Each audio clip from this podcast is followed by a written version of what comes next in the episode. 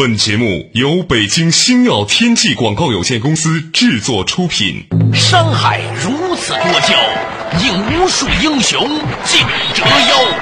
数风流人物，还看我是梁冬。大家好，我是吴伯凡。两个男人孕育五年，梁冬、吴伯凡帮你坐着打通经济生活任督二脉，东吴相对论。好戏马上开场。做打通经济生活任督二脉，大家好，欢迎收听东吴相对论，我是梁东，对面的依然是二十一世纪商业评论主编吴伯凡，伯凡你好，大家好。较早之前我们谈论个话题啊，就是恐惧的话题。嗯，小的时候呢，我们都被牙医、警察叔叔、大灰狼、老虎，总而言之就是被这吓大的，所以以至于呢，我们呢在长大的时候呢，往往会被一些莫名的担心、恐惧来影响我们的行为。好，嗯，你的思维方式，你的行为方式，对啊，它像一只看不见的手在操纵你的行为，操纵你的手，是吧？嗯，那我们上一次的时候呢，就讲到了这个话题。不过反过来看，嗯，假设一个小孩子从小就活在父母的鼓励当中，啊，没有恐吓，没有害怕，啊，他对世间的人都充满了信任，嗯，他会不会又有另外一个极端呢？就这个人天不怕地不怕，他做出很可怕的事情呢？嗯。我们说这种恐惧主义、恐怖主义啊是不对的，唯恐怖论是吧？什么什么什么都一万变成主义啊？啊，什么主义？同时也就可以说唯什么论？而唯恐惧论、唯恐怖论的时候呢，那就出问题了。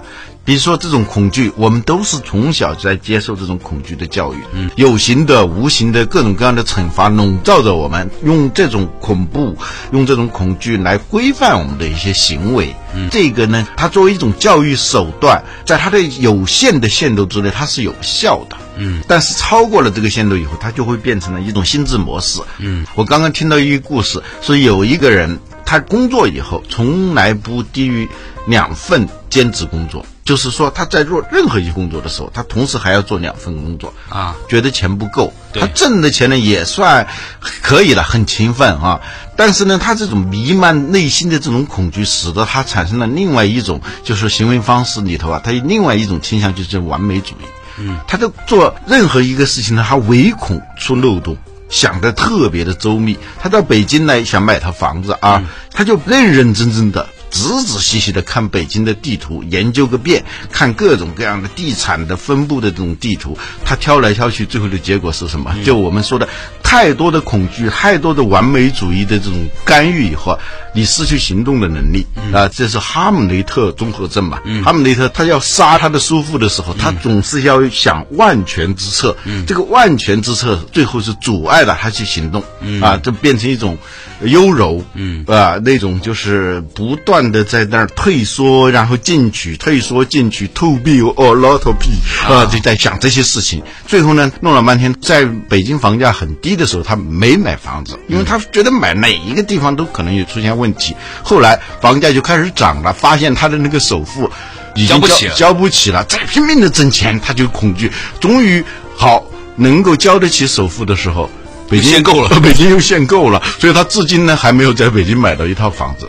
这就是说，这种恐惧好像是一个非经济的话题，但是我们在经济行为当中，一旦恐惧作为一种心智模式笼罩你的内心的时候，它会导致你在投资上、在职场上、在各种就是在日常的这种工作和生活当中形成种种的障碍，给你造成的那种损失，你是很难估量的。嗯，呃，我们小的时候呢，可能拿了九十九分，父母告诉你说不行，嗯，还问你为什么那一分没有，为什么不拿一百分？嗯，在这样的父母的这种严苛的要求之下的时候呢，我们做每件事情都生怕出现问题，于是呢。当然，最安全的方法就是尽量不做。所以呢，很多的不作为是基于恐惧，基于对完美的要求之下的那么一点点的不完美的恐惧而带来的。嗯，我觉得这是影响许多人不能成为一个优秀的创业者的一个很重要的原因。嗯啊，但我今天讨论的反而是另外一个方向的话题，就是说，如果一个小孩子，嗯，他从小的时候父母都是很多的鼓励，从来不吓唬他，一切呢他想做的事情都鼓励他去做，这样的人会不会长大之后呢又无法无天，没法？管教啊，是就这样的。就小孩儿，如果你父母从小就是另外一个极端了，就给他最大的安全感。对让他形成这么一个印象，整个世界都是我爸安排的，嗯是我妈安排的，是一个放大了的慈母，是一个放大了的一个无所不能的父亲。我成为整个世界的中心，在家里头，甚至是在整个的家族的圈子里头，甚至是在幼儿园里头，你父母有钱有势啊，你也是被关注的中心。所以呢，在任何有危险的地方，下面都是有保护网的，是吧？自己都是有安全带的，这样的小孩呢，他就会形成一种非常跋扈、非常胆大妄为的这样一种状况。读小学的时候都是这样，但是到你十三四岁的时候，十三、十四、十五这个阶段里头啊，正常的小孩他都会经历一个生命的苦恼意识，就突然他会产生一种幻灭感。嗯，哦，原来世界不是到处都是我爸安排的，不是我妈安排的。你终于发现这个世界你不是中心，你就是随便一个人。不，原来有一句话是不是说，对于整个世界来说，你只是一个人，但是对于某个人来说，你就是整个世界啊。如果把这个东西倒过来的话，就是说，如果你对于某个人来说你是他的整个世界，但是对于整个世界来说，你就是一个微不足道的人。Somebody 哎，somebody one of 什么什么东西啊？对如果是这样的话呢，他就会产生一种幻灭感。但是恰恰是人的心智开始成熟的时候，重新调整自己的位置的时候。啊，消除自己的自恋，消除自己的那种逐渐养成的那种专横跋扈、那种唯我独尊的那种性格和思维方式、行为方式等等，这是一个很好的一个手段，就是恐惧，让他终于感受到世界的那种硬的东西，对而不是那么软的东西。对啊，这也是就是说有恐边界的对对，它有边界，就是说恐惧啊，它在某种程度上它是有积极作用的。如果一个小孩无法无天，而没有经历过这种生命的苦恼意识，没经历过这种意识和个人定位的这种转换的话，他是非常要命的。所以亚里士多德啊他说，一个好的城邦的领导者，他的出身是很重要的。他既不应该是出身非常高贵的。也不能够出身是特别的卑贱卑贱的。出身高贵的人，他的最大的特点就是跋扈，就是唯我独尊。出身特别低贱的人，他就是容易产生这种贪婪，产生巨大的恐惧，没有安全感，没有安全感，他就会做出非常极端的事情出来。嗯他说，一个城邦的好的领导者，应该是出生于这个城邦里的忠臣。嗯啊，这个忠臣呢，他就是适度的恐惧，他知道这个世界的边界，同时呢，他又有适度的安全感。对适度的安全感。嗯，这个时候他做事情呢，他就是比较得体的。嗯，这就是中庸为什么有价值的原因哈。啊，最完美的人生应该是在童年的时候，嗯，是相对自由的，嗯。啊还是有一个相对比较开放的、自由的，像田野一样的生活，嗯啊，能够在六岁以前啊，对，可以闻到各种草的味道，让你的感知能力嗯。非常丰富，你的嗅觉、听觉、视觉，你对自然的理解力都是不以数字和信息和概念来限制的。就像那首乐曲在森林和原野上，好像是丹麦的吧？对，如果它是在这样一种氛围里头，对。它相对的这种安全感啊就会建立起来。他跟世界的那种合一感，同时呢，它又到了青春期的时候，又受到成人礼的限制，对。所以中国古代的时候都有那种是吧？嗯。到一个阶段的时候，就要给你一个成人的衣服，就要行那个冠礼嘛，啊，弱冠嘛。对对。在我们的祖辈读过一点书的人都有名和字嘛。对，有名有字。嗯，我们看《三国演义》里面，张飞他是个杀猪的，对但是他也有名呐、也有字啊。啊张飞啊，字翼德，翼德就翼就是飞的嘛，是吧对？，所以啊刘备刘玄德，对对，他是备是收纳的意思，对对对是吧？玄也是吸收的意思，对对玄黑的德就是吸收，对字是怎么来的呢？字就是对名的一种解释，嗯另外一种比较陶潜字渊明啊，诸葛亮啊，他孔明，孔明就是对亮的一种解释。嗯，这个字就是在你作为成人礼的时候，你要戴上那个帽子，作为一个成人啊，嗯同时呢，也要给你取这个字啊，名和字，我们现在没有了，只有一个名你了。你没有吗？我有个字啊，哦，也是自己起的啊，失我也是敬失敬啊，失敬失敬啊！但是我觉得名呢是命，名者命也，是天命。你有什么样的名，你是决定不了的，嗯，是吧？你父母或者爷爷奶奶给你起了这么个名，你是没有办法的。但你的字是可以自己定的，嗯，智者智也，志向的志。所以呢，你的字呢是反映出你个人稍微懂事了一点的一个人生的志向，嗯。所以名和字呢是两回事儿。稍事休息，马上继续回来。东吴相对论。什么是生命的苦恼意识？为什么亚里士多德说城邦的领导者应该出身于城邦的中层家庭？什么是豁达？为什么说豁达是直面现实的一种能力？企业在遭遇公共危机时应该如何应对？销售员为什么要学会打冷电话？如何让自己的内心变得强悍起来？欢迎收听《东吴相对论》，本期话题：直面恐惧之下期。做打通经济生活任督二脉，大家好，欢迎继续回来《动物相对论》。刚才讲到一个话题啊，就是说，其实恐惧呢，并不是完全的害处啊。我们以前讲说，如果一个人总是生活在恐惧当中的时候呢，他会行为变形，或特别贪婪，或者特别的无所作为。但是如果一点恐惧也没有的话，就会陷入跋扈。所以呢，应该是在年轻的时候。比较自由，然后呢，到了青春期的时候呢，开始意识到世界的边界，然后呢有所收敛。这样的话呢，他的行为上是有收敛的，但是内心里面是放达的，这是比较幸运的一种人。对，所谓的豁达，豁达他不是。跋扈，嗯，不是那种飞扬跋扈为随雄，不是那样一种状态。豁达呢，在某种程度上就是直面现实的一种能力，嗯。啊，对已经产生的一些不利的一些困境的东西，他能够直面它，而不是看到一个东西的时候就马上形成一种习惯性的畏缩这样一种状态。嗯嗯，尤其是你想想，你经营一个企业的时候，甚至是你要管理一个城邦、一个国家的时候，你肯定会面对各种各样的挑战。这时候，这种豁达是非常重要的。嗯，实事求是，嗯，如是这般。嗯，我觉得这几个词真是太美好了。我反复的在节目里面提倡这个观念，就是我后来发现，其实一个公司它要保持它真正的活力，其实就是那一种直面现实的。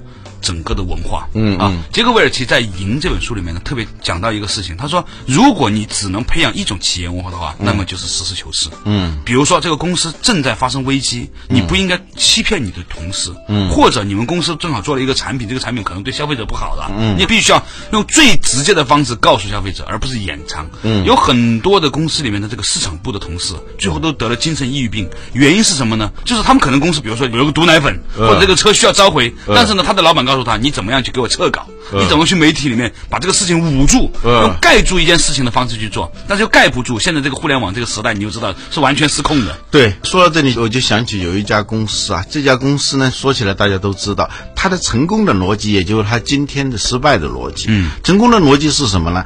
他发现了，在中国啊，做企业，尤其做这种消费品啊、快消品啊，一定是要先做出一个声势出来，大家都知道它。然后有了这样一个市场以后，再来生产，嗯，再来建立和扩张它的产能，叫先建市场后建工厂，嗯，是这样一个逻辑。这个逻辑呢，刚开始是很有用的。你想想，你先建工厂，把大量的资源都用来生产这些产品，但是你卖不出去的时候，那你想，你公司陷入到什么样的局面？它是倒过来的，这种倒装的这种方式，它很成功，但是。就像我们的童年时候吃的食物。它不仅仅是满足你的食欲，提供营养，同时它也在奠定你的口味，奠定你的取向，是吧？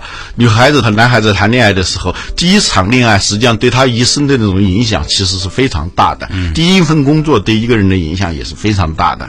啊，它不仅仅是挣钱的问题，它在最初的时候先入为主，它奠定了一个人一个组织的基因。所以这家公司呢，它用这种先建市场后建工厂的时候，它就形成。那一种什么叫公关和广告驱动的这样一种模式，所以公司每遇到什么问题的时候呢，他总觉得可以通过公关和广告的方式来解决来解决这个问题。从上到总裁，下到一般的这种公关广告人员，甚至是普通的这个员工、分公司的一个负责人，他们都采取同一种方式，遇到问题用公关和广告的方式，用市场的方式解决，市场的方式解决。造声势的方式解决啊，尽可能的说自己的好，造声势。如果出现问题的时候呢，如何去消除或者减少它的不良的这种影响？所以你发现这个公司它不停的出问题，嗯，原因是什么？它一直在治那个标，嗯，但是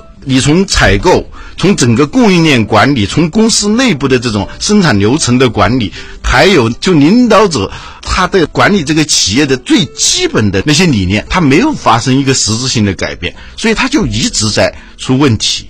所以呢，就是说，我觉得这个是什么呢？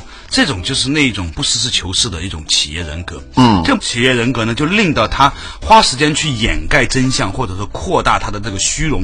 嗯，但是呢，他无法真正的直面他内在的流程上的问题。对，所以求真。如是这般求实，这样的精神是一个企业最重要的文化。杰克韦尔奇反复强调这一点，是吧？包括他在解雇一个员工的时候，他会很坦然的告诉他为什么原因，我必须要让你走。他说，如果你现在不让一些不合适的员工走的话，到后来你整个公司垮掉的时候，第一，你拖累了那些本来很优秀的员工；第二呢，你其实给这些解聘的人补偿是少的，因为你有钱的时候，你有能力，你可以补偿更多。所以他认为。坦诚、直接面对公司的问题，是让这个公司保持活力的最重要的元素。嗯，反之，我觉得对人生也是如此。嗯，永远、永远的直面人生的这些问题，可能是带来我们真正安全感的最重要的话题。所以，一个好的销售员，好多那些公司啊，嗯，他要求你每天要打三十个冷电话，是吧？嗯，他能够锻炼你一种什么样的素质？就是说，第一。敢于面对一个陌生的环境去争取这种主动性啊，不害怕，不规避，不去事先的去揣摩那些好啊坏啊这样的，就是也是一种直面的态度，实事求是的态度。第二呢，就是说他在很大程度上能够逐渐的消除你，不管是在什么阶段养成的这种恐惧感，莫名的恐惧感。啊，因为你怀着这种忐忑不安的心情打通的时候，有的肯定是对你很冷淡的，甚至是一种非常厌恶的这种口气，让你马上挂断电话。但是呢，这也没什么。你换一个角度，你会不会这样呢？你会这样？那人家为什么不能这样呢？他对你发火，他挂你的电话，他并没有证明你的价值是好或者不好。对呀，他就是一种自然反应。当你这样一种心态的时候，一个个的、一个个的去。打这个冷电话的时候，你就是变得内心比较强悍了。强悍不是说你去把一个人扳倒，一种强势去打败他，不是真正的强悍，是敢于直面现实，直面别人，直面自己，在当下这一个时刻该怎么做就怎么做，实事求是才是真正是强悍的。所以，美国的有一个参议员吧，他讲他的从政的这种经历，他就跟那些年轻的。未来的政治家是这么讲的，他说：“搞政治就是认识人，认识人就是搞政治。我在干这一行以前，我是卖保险的。我每天早晨起来必须告诉我，我要去敲一百家的门。我知道最后一百扇门只有九扇门会打开。他会看一看那些材料啊，留下你的电话，但最终只有三个人会买你的保险。”但是你不去敲一百家门，你根本不知道那三个人在哪里头。然后他早年的这种经历，使得他能够直面这一个好像是很恐惧的世界，其实上并不值得恐惧，因为你要做的就是找到那三个买你产品的人啊。后来的政治也是这样的，一个政治上成熟的一个政治家，他一定是知道，起码是有一半的人在反对他。甚至是百分之六十、百分之七十的人来反对他，这个是一个现实。就那些不敢直面现实的人，那些有完美主义倾向、那些被恐惧所笼罩的人，往往听到一个人说他的坏话，他心里头就有点扛不住了。嗯，这是政治上极不成熟的。我听那个叫马云，据说啊，据说他跟克林顿请教这个问题，他碰到克林顿，他说：“为什么我现在我的客户当中总有一些人到我公司来抗议啊，来静坐呀？”克林顿问他有多少人，他说有好几百人。说你的客户是多少？他说有几百万客户。他说这是多么小的一个概率啊！我现在能够有百分之三十的人能支持我就不错了。你现在就是反对你的人是如此之少，你应该感到很庆幸的一件事情啊！这就看问题的方法不一样嘛。这是一个民主制度下的产物。呃，据我们统计哈，嗯，美国历史上最伟大的、受欢迎的总统都不会超过百分之七十的支持率。嗯，换句话来说，总有百分之三十的人不喜欢你。嗯，那最伟大的领导人，对呀。你看吧，你就是说最有作为的，后世都认为他们是美国历史上最伟大的总统，对美国历史影响最大的总统，呃，林肯，嗯，最后是怎么死的？被人枪杀的。枪杀的。里根总统也是被人枪杀，最后救过来了。就美国历史上很多总统很有作为的，过后历史给他一个公正评价的那些人，都挨了枪子的啊啊！所以多么恨他！呃，对，所以这个事情就说明什么呢？说明如是这般的看待世界，不要被那些不喜欢你的人的情绪所左右。就像我们以前所说，少走人走的路里面给大家建议，不要受他人的影响，嗯，就是这个道理。好了，稍事休息，马上继续回来。东吴相对论。在儿童教育和企业管理中，为什么不应该滥用恐惧？从不知恐惧为何物的人，在与人相处中会有何种问题？高人与庸人有什么区别？什么是智慧？为什么说真正的智慧是不寻求快速解决的？欢迎继续收听《东吴相对论》，本期话题：直面恐惧之下期。做打通经济生活任督二脉，大家好，欢迎收听东吴相对论，我是梁东，对面依然是二十一世纪商业评论主编吴伯凡，伯凡你好，大家好。刚才我们讲到一个话题，稍微总结一下，说呢，恐惧呢，它有些时候啊，不见得是个坏事儿。虽然我们太多的恐惧呢，会令到我们呢畏手畏脚，但是呢，恐惧呢也会让我们直面现实。如果我们接受并且转换恐惧为我们生活的动力的时候呢，你会发现，其实世界上没有什么值得恐惧的了。比如说，有很多人都不能够接受人们反对他，但是如果你发现说反对你是一个常态的时候，嗯。你就能理解这件事情了。嗯，所以呢，从事教育的人或从事管理的人都免不了会使用恐惧这样一个手段。嗯，因为它有效。嗯，但是呢，有效的东西真的是不能多用的。嗯一旦滥用的话，它产生的后果你是完全不可预期的。比如说，小孩在哭在闹的时候，你说大灰狼？这个是很有效的、啊！什么警察，甚至他都不懂的，但是从你的口气当中能够感受到那种恐惧的氛围的，用那样一些概念来吓唬他的时候，你无形当中就给他植入了这种恐惧的病毒。嗯，这个时候对他就会形成一种业障，真的是一种业障。我们父母总是想给孩子留下更多的资产，但是我们有时候在留下一些资产的时候，同时给孩子留下了很多的负资产。嗯，这个负资产或者是说不良资产，会随着他的成长也在增值。啊，最后你发现，无论是他的生活还是工作，都会受这个东西的拖累。还有呢，就是说我们在组织的那种决策当中。因为这种恐惧造成的这种动作变形，那种在思维上钻牛角尖等等，都会带来一系列负面的那种效果。不管是在投资里头，还是在普通的就是实业的经营当中，要反恐，嗯反贪，是吧？恐惧和贪婪都是不对的。嗯我们刚才说了一个话题，就是说，如果一个人没有接受这种恐惧教育，一点都没有的话，在教育过程当中没有一种让他害怕、让他恐惧、让他站立的那种氛围的话，这个人他心智也是不健全的。嗯他会变得那种跋扈专横，他不知道人和人之间的边界是什么。嗯他常常会认为，我认为好的就是好的，我对你好，你就必须得接受。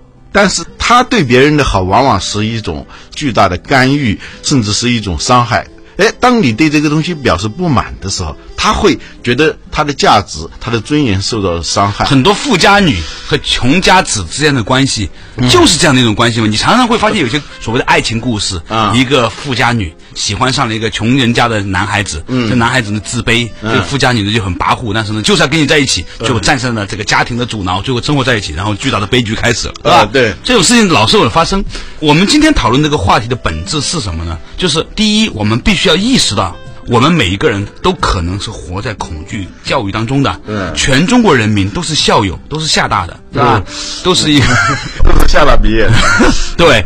第二就是我们要意识到，大部分的恐惧其实是可以借由直面，然后进行转换的。嗯，我们出了一个小小的建议，比如说，您可以拿一张纸，把你最害怕发生的几件事情写下来，嗯，然后逐条逐条的想，你如果真的发生这个事情，你会怎么办？呃。然后呢，你就会发现说，其实这个世界没有你想的那么糟糕。对，尤其是你隔一段时间来看的话，嗯，你就觉得很可笑，嗯，人就怕抽身出来看自己啊，嗯，什么叫庸人，什么叫高人啊？我觉得有一个标准，嗯，庸人呢，就是他自己没法抽身出来看自己的那种人，一般都是庸人。缺乏旁观者心态。对对，就是当你这样做的时候，你能不能够把自己抽身出来观察一下自己啊？当你感到非常恐惧的时候，你马上意识到我现在正在恐惧，这一下子你的恐惧感就会降低很多。嗯啊，就像我们一个同事，他说他特别爱哭，呃，怎么办？我说其实很简单，你要哭的时候，你对着镜子哭就好了。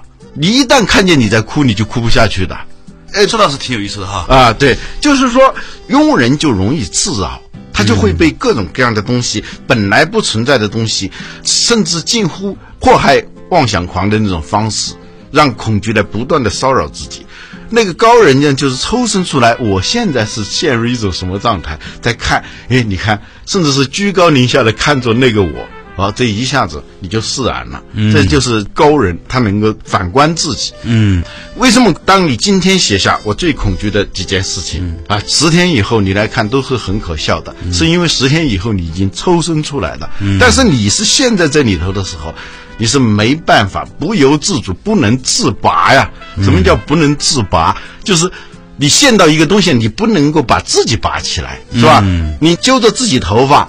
把自己往上拔是不可能的，因为你没有一个支点，嗯，你没有一个支点，你就拔不起来。你一定要是站在另外一个支点上，你才能把自己拔起来。对，说的太好了。所以我们的包括这一两期的话题，就是如何面对恐惧这样的事情。嗯，看见它，直视它，瓦解它。嗯，但是如果你一点都不恐惧的话呢，那肯定是不正常的。不过这种情况我估计很少有，嗯，几乎没有。啊，就算你在家里面，父母从来不吓唬你；你在单位，你在上学的时候，老师估计也吓唬过你。但是这里头涉及到一个问题，就是说我刚才说特别管用的方法是不能多用的，多用以后你智慧就会缺乏。比如说遇到什么事情，你都马上用出核武器，哎，都有核武器的话，这是一种诅咒啊啊！